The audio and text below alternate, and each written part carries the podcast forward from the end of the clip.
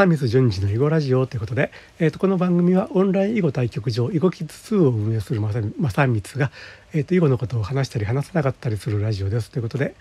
えっ、ー、とね、一昨日ですね、私、西新宿にもうすぐオープンする、えー、と新宿サーカスというお店ね、お店、まあ、バー、バーなのかな、えー、のプレオープンでちょっと行ってきたんですけどもね、まあ、それどういうお店かって言ったら、まあ、スパイスウイスキーというのが売りで、まあ、スパイスウイスキーって何かと言ったら、えっ、ー、とねあの山椒とか山椒とか黒胡椒とかえっ、ー、となんだなんだカルダモンとかコリアンコリアンダーとかねオールスパイスとかあるいはコーヒーとかねそういったものをウイスキーに漬け込んでやって、まあ、その辺から、まあ、香りや味が染みで染み出しているウイスキーを、まあ、ソーダで割ってねハイボールにして飲むのを入れていただけるっていうお店なんですけども。でそこのお店のねオーナーのユージさんっていう方がえっとあの最近ちょっと囲碁にね囲碁を始めてハマりかけていて、まあ、私の YouTube なんかもね見ていただいたりしてて、えーと、非常に熱心にやられているんであの開店祝いということで、えーと、2013年にクラウドファンディングでね作った GO アークというちょっと,、えーと、金属とガラス玉のねちょっと斬新なデザインの碁盤があるんですけどもあ、まあ、これについてはこの番組の何回目かなえっ、と1回2回3回目ぐらいかなの放送でお話ししていた2回目かえっ、と2013年のクラウドファンディングねで作ったやつなんですけども、まあ、それを開店祝いで持ってきましたと。でねちょっと今もしかするとこのお店でね囲碁部と活動が盛り上がるかもしれないっていうところでちょっと楽しみにしてるんですけども、えー、とここで思ったことがいくつかあって一つはねあのサークル活動っていうのは、まあ、昔からいろいろあるんですけども大抵ね学校とか会社とか地域っていうのがねまあその拠点になってるわけですよね。学〇〇大学のなんちゃらサークルとか〇〇会社のなんちゃら部とかねあるいは、えーと、何々町のなんちゃら会とか言って、まあ、そういう地域のサークル活動というのはいろいろあったと思うんですけども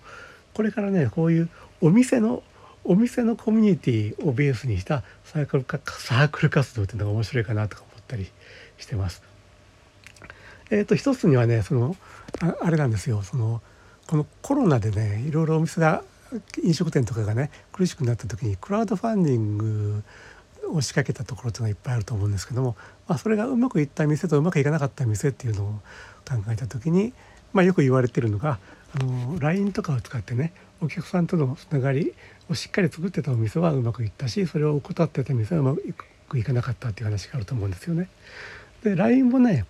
まあ、公式 LINE アカウントの運営っていうのもあるし、えーと、いわゆる LINE グループの運用というのもあると思うんですけども、まあ、公式 LINE アカ